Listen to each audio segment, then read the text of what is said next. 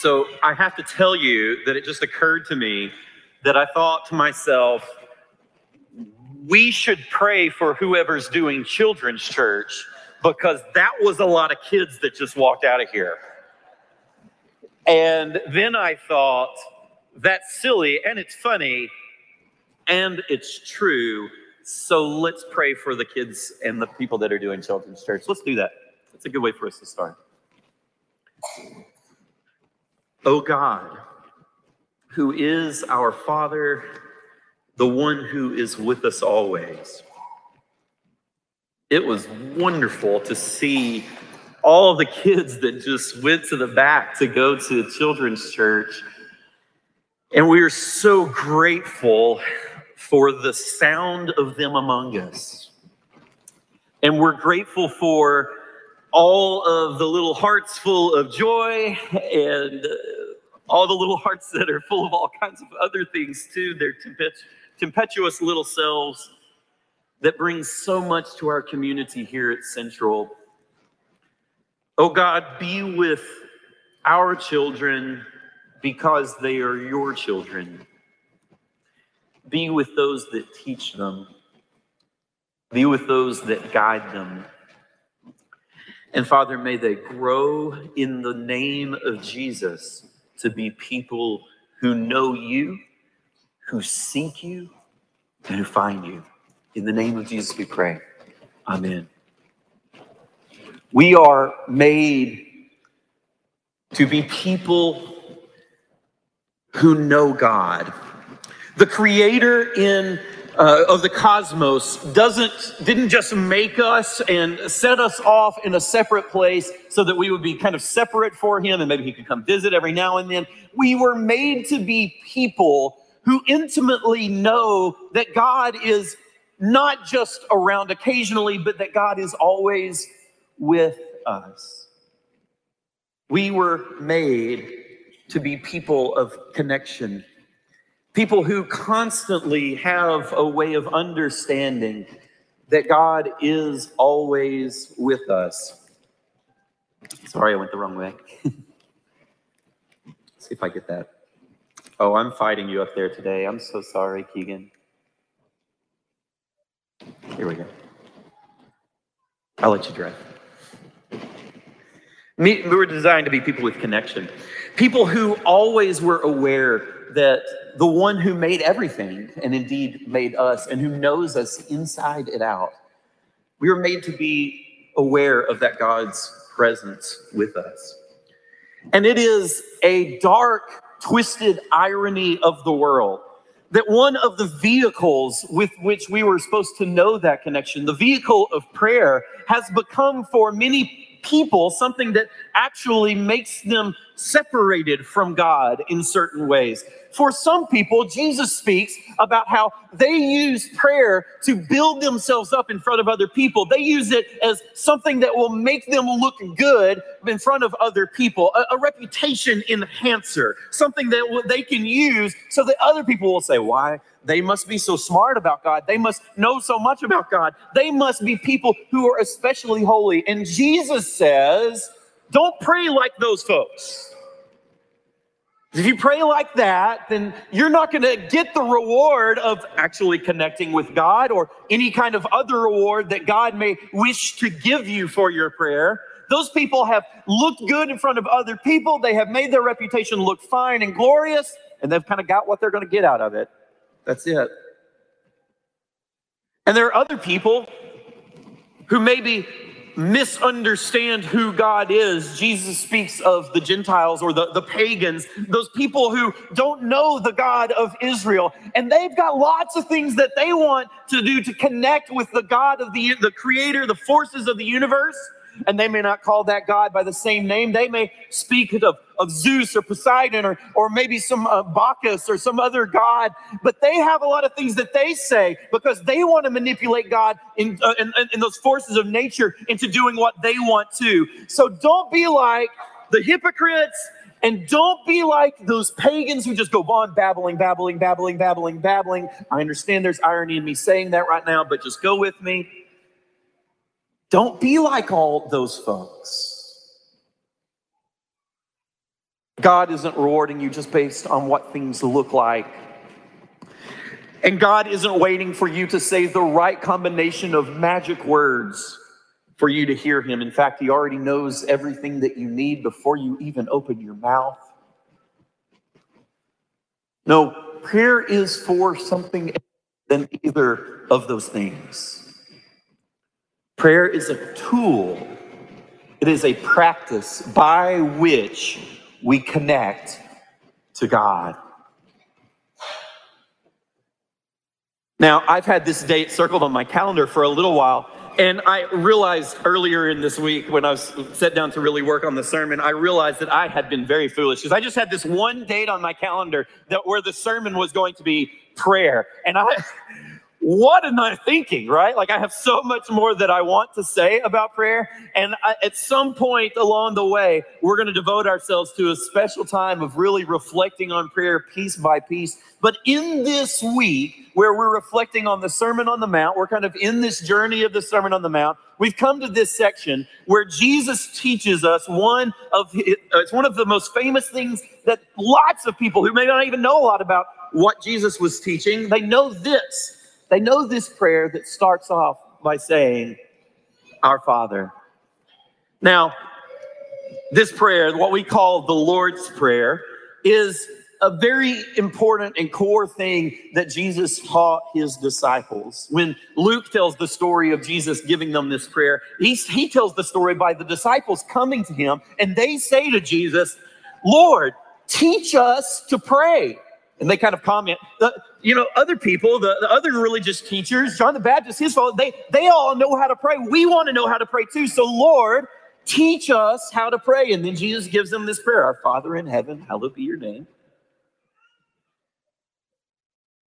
They came to Jesus to speak that, that question, Lord, teach us to pray, because they perceived that Jesus was a person in his prayer who was deeply connected to God. They knew that Jesus was a person who had an intimate connection to God. And so they eagerly desired for Jesus to show them how to have that kind of connection too. And so Jesus starts off and he teaches them, Our Father in heaven, right? And this little thing that he uh, speaks at the beginning, our Father, is a great place for us to, to open into this because Jesus is using a phrase to talk about God that reflects the very kind of connection that I'm talking about. God isn't just some distant being, some vague abstract notion. God is like a close, attentive father who sees his people and who desires to be with them, who has joy in being with his children. Now, there are lots of places in the New Testament where Jesus or somebody else speaks of God as a father. In the Gospels, this is some of the most instructive language that Jesus gives us about God is that God is a father for us.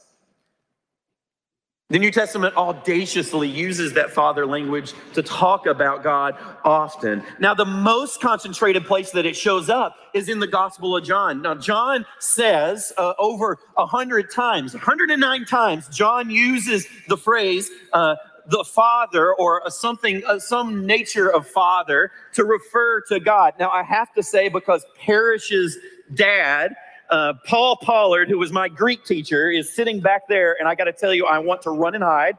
Okay, and he's go back there going, "Now, Stephen, the Gospel of John surely uses the word Father many more than 109 times. It's a very common word. It's surely in there many more times, and it is more times than that. But sometimes it's using the word Father to refer to like." There was the father of a blind man, or there was the father of a, of a of a child that was possessed by the devil, or something like that, right?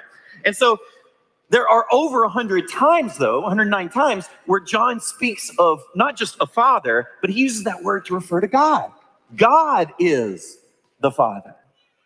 Now, here's the catch. In most of those times, John is speaking about the Father as a way of indicating Jesus's intimacy with God.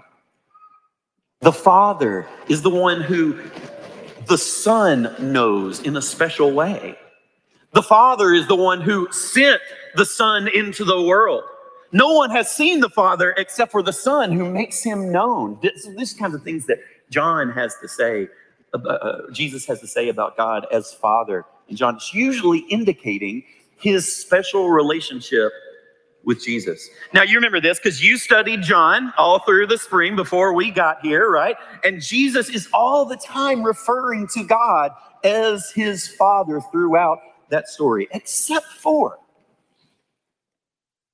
there's one time near the end of the story in John chapter 20 and there, the resurrected Jesus meets Mary in the garden, and he says to Mary, Don't cling to me, don't grab a hold of me. I think she's got a really tight hug there, and with you know, that's what she wants to do.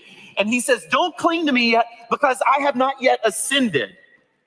But go to my brothers and tell them. This is what Jesus says in, in John chapter 20. He says, Go to my brothers and tell them that I am going to my God and your God, my Father and your Father. And that twist opens up a new world because now it's not just Jesus who can say to God, God, I know you as Father. Now it's also the disciples who can speak to God and say, God is not just Jesus' Father, but God is our Father too. Now, Matthew speaks of God as Father a lot too. In fact, there's some 45 times, 44 times where Jesus or where Jesus speaks of God as Father in the book of Matthew. But in the Sermon on the Mount, where 17 of these occurrences take place, and they look like this. You can read that? Okay, great. Note the way that it shows up here in the Sermon on the Mount. It's not Jesus talking about my Father most of the time. It's your Father, your Father, your Heavenly Father, your Father, your Father, your Father, your Father, your Father. And Jesus wants his disciples to understand that the God of the universe, the very Creator God, is their Father. So when Jesus speaks to his disciples about what it means to pray, he doesn't say just direct your prayers to some abstract entity into the universe. But when you pray, say, Our Father, our Father in heaven, hallowed be your name. Because Jesus wants his disciples to understand that prayer is an exercise in the intimate. It's an exercise not in performing for other people or even in performing for God. Prayer is about connection, connecting with the God who already knows us as his children and the God who remains as our Father. And it's with that attentive understanding that Jesus is speaking of God as someone who is attentively always with us that prayer begins. Prayer begins with presence, not creating a new presence as though we dial God on the phone and then God like shows up and he wasn't there before, but now he is. Rather, we speak to the God who is already with us. It is God who is watching over us as his children who we, to whom we speak. And so prayer begins with an understanding that God is always present with us. What prayer is, is turning our sacred attention to the already present God. Everybody with me there? The already present God. We are stripping away the illusion that we have created that God is not with us. And we are causing ourselves to recognize and pay attention to the fact that God is present with us. God is always present with us in every moment. And God is not more present with us when we pray, but we are recognizing that God is present with us. Okay. So this is this is the very essence of what prayer is. It's our attention to the present God, to the present Father who already is there deeply watching us and intimately knowing us for everything that we are, the one who knows what we need before we even say anything about it, right? We begin with that sense of God's presence. And when we make ourselves attentive to the fact that there is somebody in the room more important than we are, when there's somebody more powerful, more than, you know, with us always, then presence must give way to humility. And this is really the journey of prayer. The journey of prayer is when I open myself to becoming attentive to God's presence among me, then it causes me to become humble before God. It reminds me that I am not the Lord of the universe. Anybody else need to be reminded of that every now and again? Okay, just me? I have to remind myself. And the best way to do that, the best, the best way for me to get, regain perspective over who I really am, is for me to come into God's presence, to for me to recognize that God is present with me. And humility is a natural outgrowth of my understanding of God's presence. A proud person has not confronted the reality of God's presence. A proud person is living under the illusion, either that there is no God or under the illusion that God is not around. But when I dispel that illusion and remind myself of the attentive presence of God, then it's I'm able to have, at least for that moment, right, a space of humility. And humility is important because the moment that I come to recognize in humility who I am before God, then it opens up the space where I can become something different. As long as I maintain my pride, as long as I sit the, under the illusion that I'm in charge or I'm the most powerful person in the universe or that what I want matters more than what anybody else wants, as long as I'm in that space, then I'm going to deny any attempt to change me. But humility, humility that is created because of the, my awareness of the presence of God, that humility opens up the space of transformation. And all of a sudden, I'm able to be formed by God's presence with me. This is why prayer is a discipline. Because we need space in which we can recognize God's presence, be humbled by it, and then allow the Spirit of God to reshape us and reform us and recreate us. I think this is what the essence of prayer really is. It's this space where presence leads to a journey of formation. It leads to a space where I can say, God, really and truthfully, have your way with me. And that's why today when we've come to this teaching, we're taking this space of Jesus' teaching about prayer, and I want to let it take us to the table. Because that journey of presence and humility and formation, that journey of what prayer is, everything that I just said, we would normally put under the category of a teaching about personal prayer, the kind of thing that you do by yourself, and that's it, right? But notice that Jesus doesn't say, say, my Father in heaven. What does he say? How does it start? How does the prayer start? Our Father. Because this is not just a prayer for the individual disciple, this is a prayer for the community of God's people too. And we don't just say, Our Father in heaven, hallowed be your name. Your kingdom come, your will be done on earth as it is in heaven. We don't say, Just give me my daily bread. We say, What? Give, give us our daily bread. We don't just say, Forgive me of my sins. We say, Forgive us of our sins or our debts or our trespasses, depending on which Bible you read.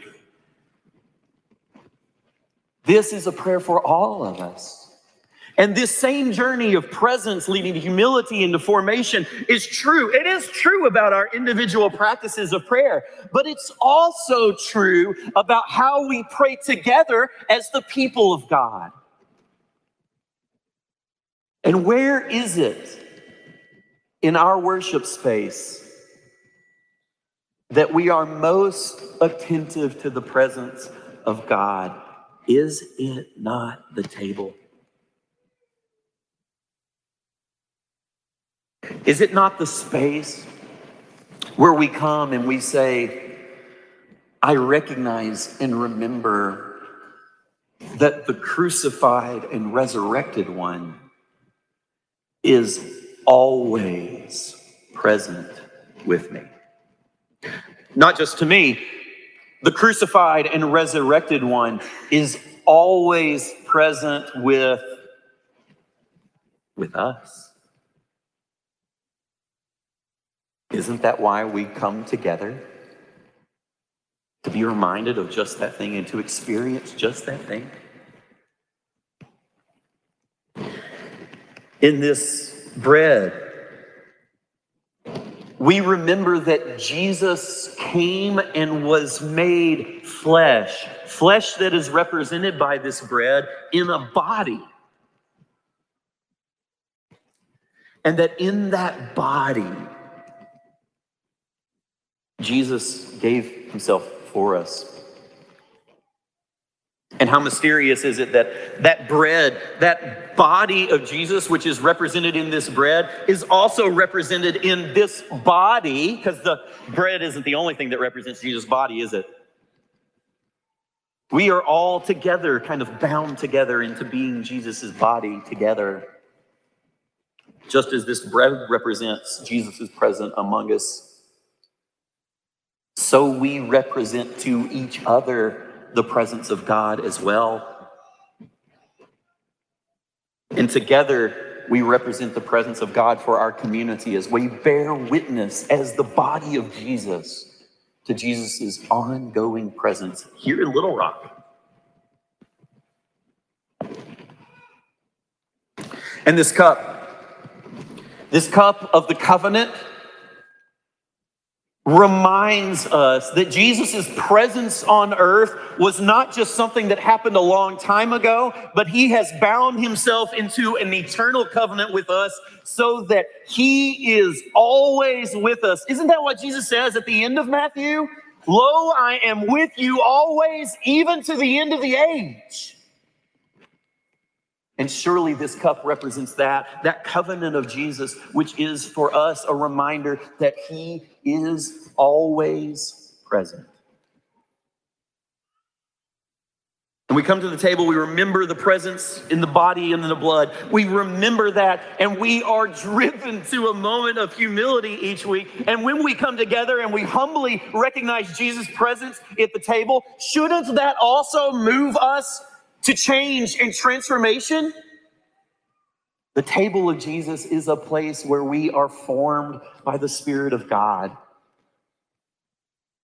where we make ourselves again available to God and say, God, change me as you will. Make me new by your hand. So I want us to take this table, these emblems of the table today before we do that, um, we're going to pray the Lord's Prayer together. And I've made um, a version of this. I've kind of added some other pieces in to help it be a, ta- a, a prayer for us for the table. So I want to invite you to pray the prayer with me today. And I'm going to ask you to pray the parts that are going to be in yellow, okay? And those are going to be uh, the pieces, you go ahead do the next one. Those are going to be the pieces uh, primarily which are the Lord's Prayer as He taught us. So if you would stand with me. I know it's confusing for the preacher to say stand but not sing, but you know. Stand with me and let us pray together. Let us come to the table of Jesus, for he is the one who brought us to God and who taught us to pray, saying, Our Father in heaven, hallowed be your name, who is also present with us at this table in this place, which is made sacred by your name, and that of your Son and the presence of your Holy Spirit.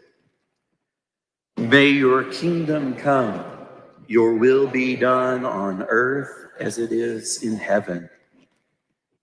May we who await your kingdom, who are gathered into kingdom fellowship at this table, bear witness to you, our Lord, by seeking your will together, that by the power of your Spirit, your will might be done among us.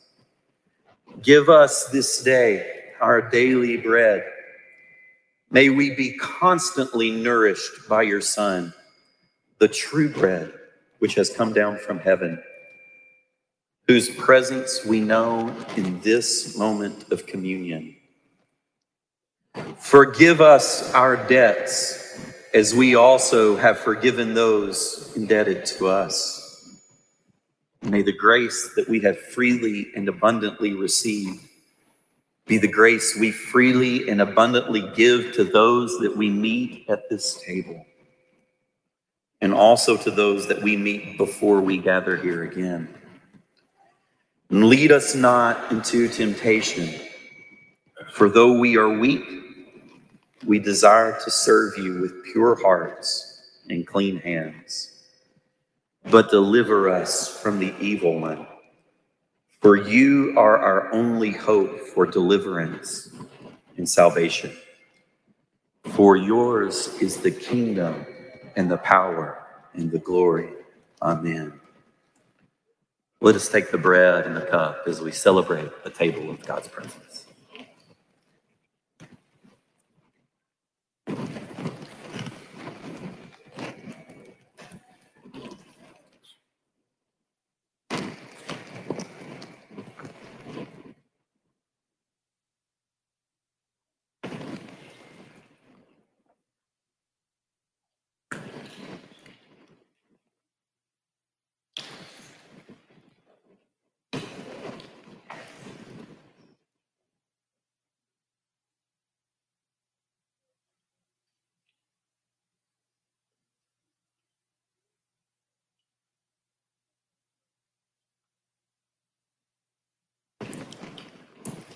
And if you'll remain standing,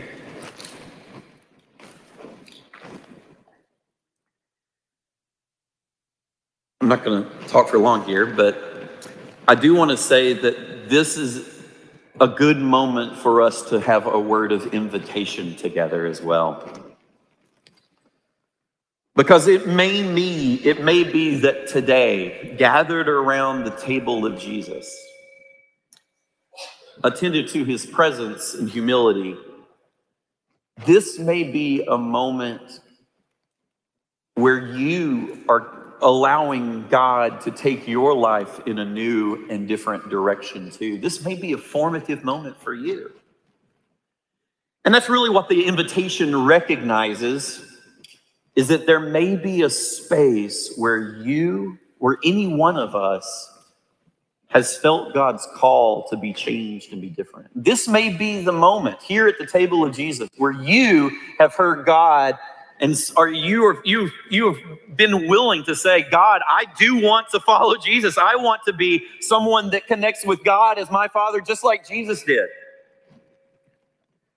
This may be a moment where you recognize that as we follow Jesus together, that Jesus is calling you to become somebody different, to take on different habits, to change something in your life.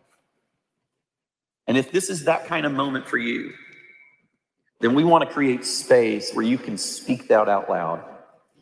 So if you've heard God's Spirit in such a way, call you to something new or to something different today, and you wish to share that with the community of faith, this is the moment to do that as we sing together. Father God, just for today, help me walk your narrow way and help me stand when I might fall.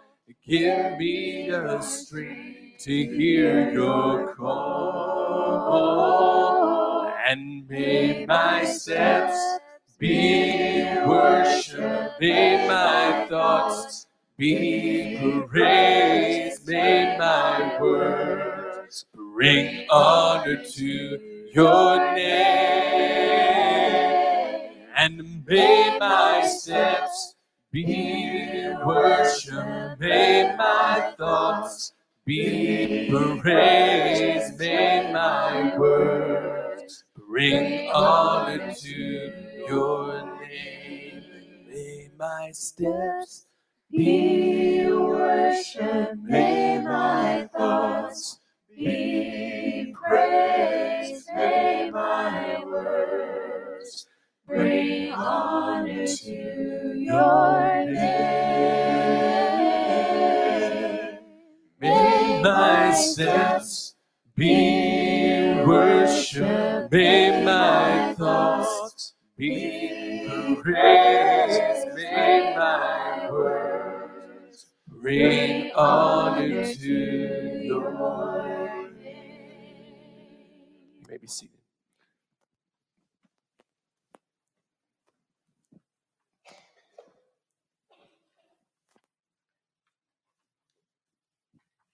So Pam's come, she's been joined by Katie.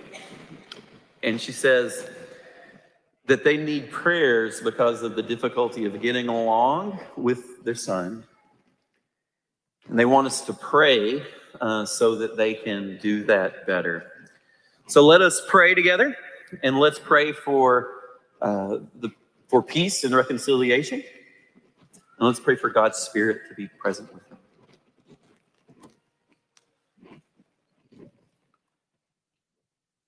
O holy God, you have said that if we ask, that you would give freely of your Spirit. And so today we pray that you would be with Pam and Katie. Pam has said that they need more help in getting along, dealing with their son. And so, Father God, we pray in the name of Jesus that you would provide just what they need. And we pray that your spirit would renew their hearts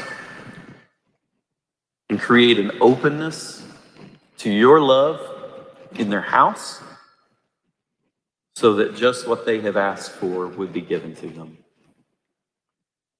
We pray this in the name of Jesus. Amen.